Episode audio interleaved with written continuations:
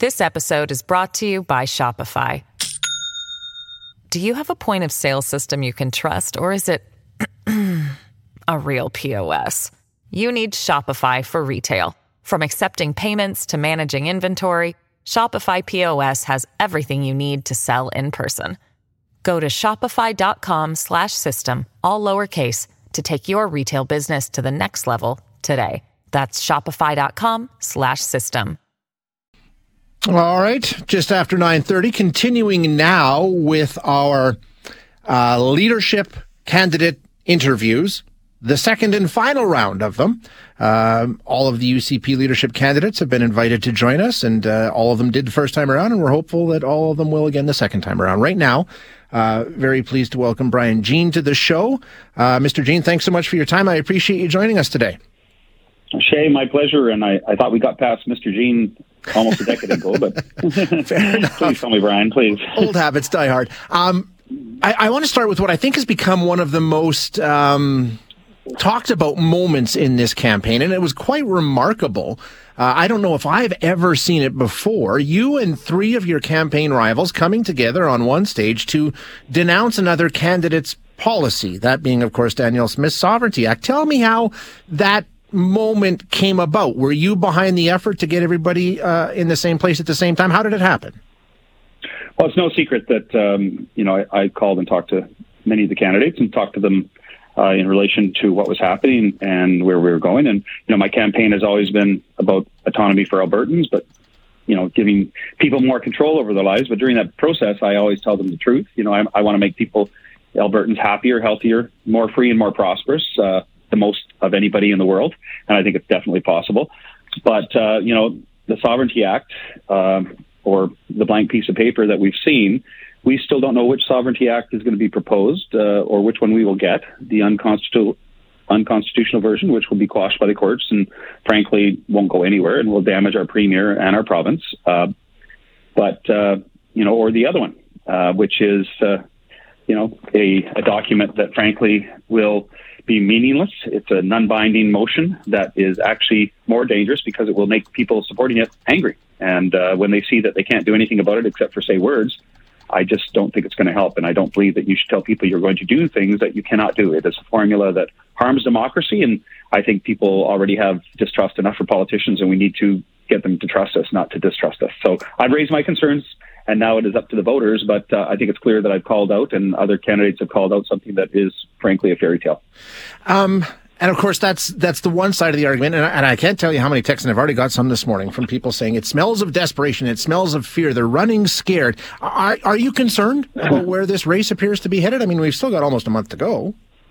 We do. Uh, probably 30 to 50 percent of the people have already voted, but um, you know, th- this does not reek of desperation. Uh, this reeks of I don't want to, you know, clearly, let's just say that, you know, I don't want to make up things along the ride, and I never have. Uh, this is not about anybody but Danielle. It's not about an anyone but Danielle thing. I mean, I've I've uh, cleaned up Danielle's messes before. I know what it's all about. I was part after the floor crossing. I had to go in and, and run for the leadership, and then deal with all of that at the door. And I will tell you, there was a lot of disgusted Albertans at the door, and it was very difficult to explain to them that I wasn't part of that floor crossing. But this isn't. This is anything but tricking members thing. This isn't personal against Danielle. It's not an anybody but Danielle thing. But I don't want to trick members and then not say anything and then come back in six months or eight months and they're going to be very angry because people are angry. You go to rural Alberta, people are upset and angry because they feel that we're not getting a fair shake from Ottawa. And, um, you know, that's why I proposed to follow the rules, the rules of the Constitution, open up the, open up the Constitution and let's have a, let's have a discussion. Let's sit around the table. And even she's admitted that with the Sovereignty Act or whatever it is, um, sooner or later we're going to have to get to negotiations because that's the only thing. The only way things change is negotiations. Just like a bad marriage, just like a bad partnership. Let's get to the table and let's have a discussion and let's change things. And the other provinces are ready right now. They really, really are ready. Healthcare is a mess, and they know if it continues like this, it's uh, it's going to be frankly, provinces are going to go bankrupt. And they're going to turn the healthcare back over to the federal government because they're starving us on money. And that's why we need to go and have that discussion. We need to have the discussion of the, the pipeline ban. Just about every province has joined our appeal on the pipeline ban that the federal government has imposed because it's a clear jurisdictional issue and they have infringed on provincial jurisdiction. And that's why all the provinces are coming to the table. And that's what we need to do is come to the table and hold the federal government to account. Don't let them use our money to extort our behavior. Uh, let's let's make sure that uh, we are united as provinces and, and we get a fair deal because all of us are in the same boat right now. We're very unhappy with Confederation. I'm glad you bring up healthcare because I wanted to ask you. I mean, uh, I think so much of this campaign has been dominated by the Sovereignty Act, and some other issues need to, we need to talk about. And I'm glad you're bringing up healthcare. Let me let me just put an example to you. A situation, and I'm sure you've heard the story in Calgary. A young man injured in a hockey practice. He spent 45 minutes lying on the ice before um, the fire department came and helped him out. An ambulance was never sent because there were never one available. I mean, we've got you know frontline primary care concerns with healthcare Shouldn't we be talking about that? And what's your plan to make that better if I need to go see a doctor this weekend? This episode is brought to you by Shopify. Do you have a point of sale system you can trust, or is it a real POS? You need Shopify for retail. From accepting payments to managing inventory, Shopify POS has everything you need to sell in person. Go to shopify.com/system all lowercase to take your retail business to the next level today. That's shopify.com/system. Sign up to The Economist for in-depth curated expert analysis of world events and topics ranging from business and culture to science and technology. You'll get the weekly digital edition, online-only articles, curated newsletters on politics, the markets, science, culture and China, and full access to The Economist Podcast Plus. The Economist is independent journalism for independent thinking. Go to economist.com and get your first month free. Shay, you are absolutely right. I've said this time and time again. Every, everybody's dominated by a blank piece of paper. We don't even know what's going to be on it. It's all about talk and the posturing.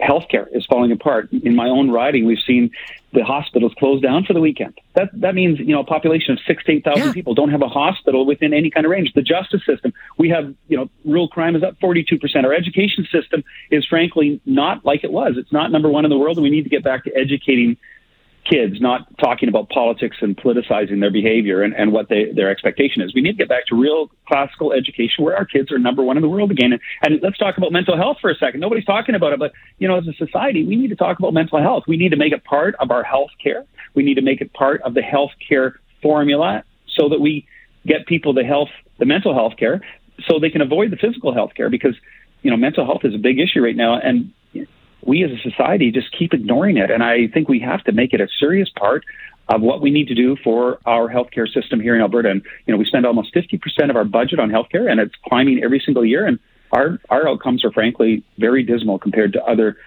countries in the world, other developed countries. It's very dismal and we pay more than anywhere else. So yes, I agree with you, Shay. Let's get, let's get past the piece of paper that's actually blank and we don't know what's going to come forward. And let's talk about the things that really matter and let's talk about who's going to fix that. And Shay, you know, I lost my son to healthcare in Edmonton, yep.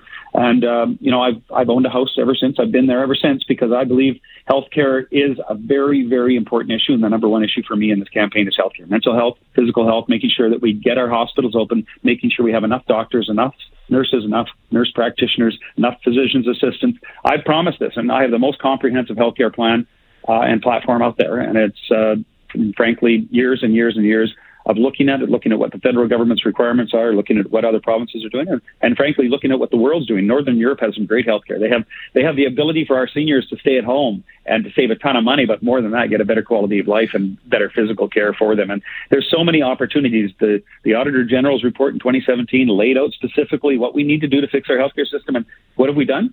Nothing. It sits on the it sits on a shelf somewhere, and we haven't actually addressed the issue. And it's not money it's all about behavior and operations and things that I'm good at, setting up things that work. And I'm, I will promise Albertans that if I do nothing else, uh, I will fix our healthcare system, mental health care system, our justice system, and make sure that education is number one again and stays in the hands of parents. Okay, Brian, I'll, I'll just go back to, to where, where, we started, and I appreciate you um, talking about all those issues. I think they're all important. Um, but for example, this this kid lying on the ice for 45 minutes, and he's not the only one. We've seen pictures of people lying on the floor in the Misericordia ER garage um, this weekend. What do you, or, okay, or you're elected, you're the leader. What do you do this weekend to make sure that that stops? Um, immediately enable our our uh, nurse practitioners the legislative change so that 700 nurse practitioners can get out and rule Alberta and keep these hospitals open. change the regulations so that we don't have all this red tape that requires all of these things that aren't real healthcare, that are just impractical steps on where we are right. right, now and the expectation of AHS. It's it's ridiculous. Like I watched my son die for five months in the healthcare system, and it could have been avoided 100 percent.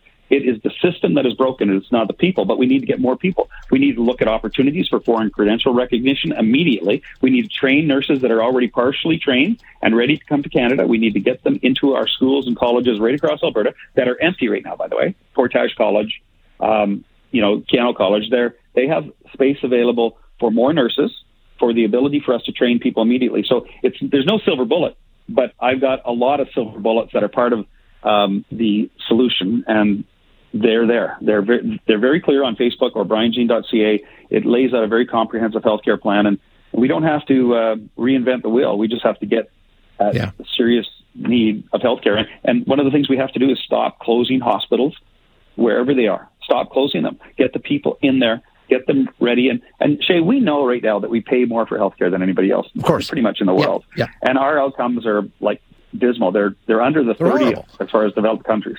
So we know we can fix it, but we need to fix it utilizing the people, the, the nurses, the doctors, the, the technicians, the nurse practitioners. We need to get them as part of the solution because they are the pillars of our community. And I think a lot of politicians think they're the enemy, and I don't get that because they're the people that set up our communities, that make them communities and, and heal the sick.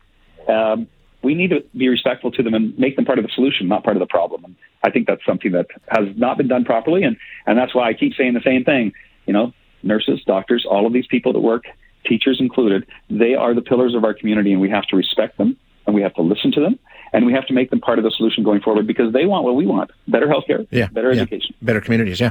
Um, okay, last one, and then I'll let you out of here. Same question I, I'm asking all of the candidates. Should you not be elected leader, do you stick around? Do you run in the next election? Uh, do you become part of the team? This is all about unity. It is about unity, and that's why I'm back. Uh, you know, a year ago, I made it very clear that we need to renew the party in order to be competitive against the NDP. I don't want to lose to the NDP. I saw what they did last time, and I think my town will be devastated. Our our province will be devastated, and I don't think people see uh, clearly what what took place. So it is about unity. I'm here to unify the party, and and win or lose, I'm going to be staying um, to make sure that we beat the NDP in the next election, and, and that's what it's all about. Clearly, because I think we have better policies. Um, we have better principles, and frankly, we we search for better outcomes. We just need to make sure we have the right leader in place, and I believe I am that leader, and that's why I'm asking people to vote number one on the ballot next week. Uh, at least keep me on the ballot. Vote the entire ballot, like vote all seven people. Um, I would ask people to put me in number one and put Danielle Smith at number seven because I think uh, the truth is she would be a good part of the cabinet, good part of the caucus, but these kind of behaviors and these kind of signals from leaders are very damaging to the party and and frankly to the province. Uh, Brian, thank you so much for your time. I appreciate you joining us as always, sir.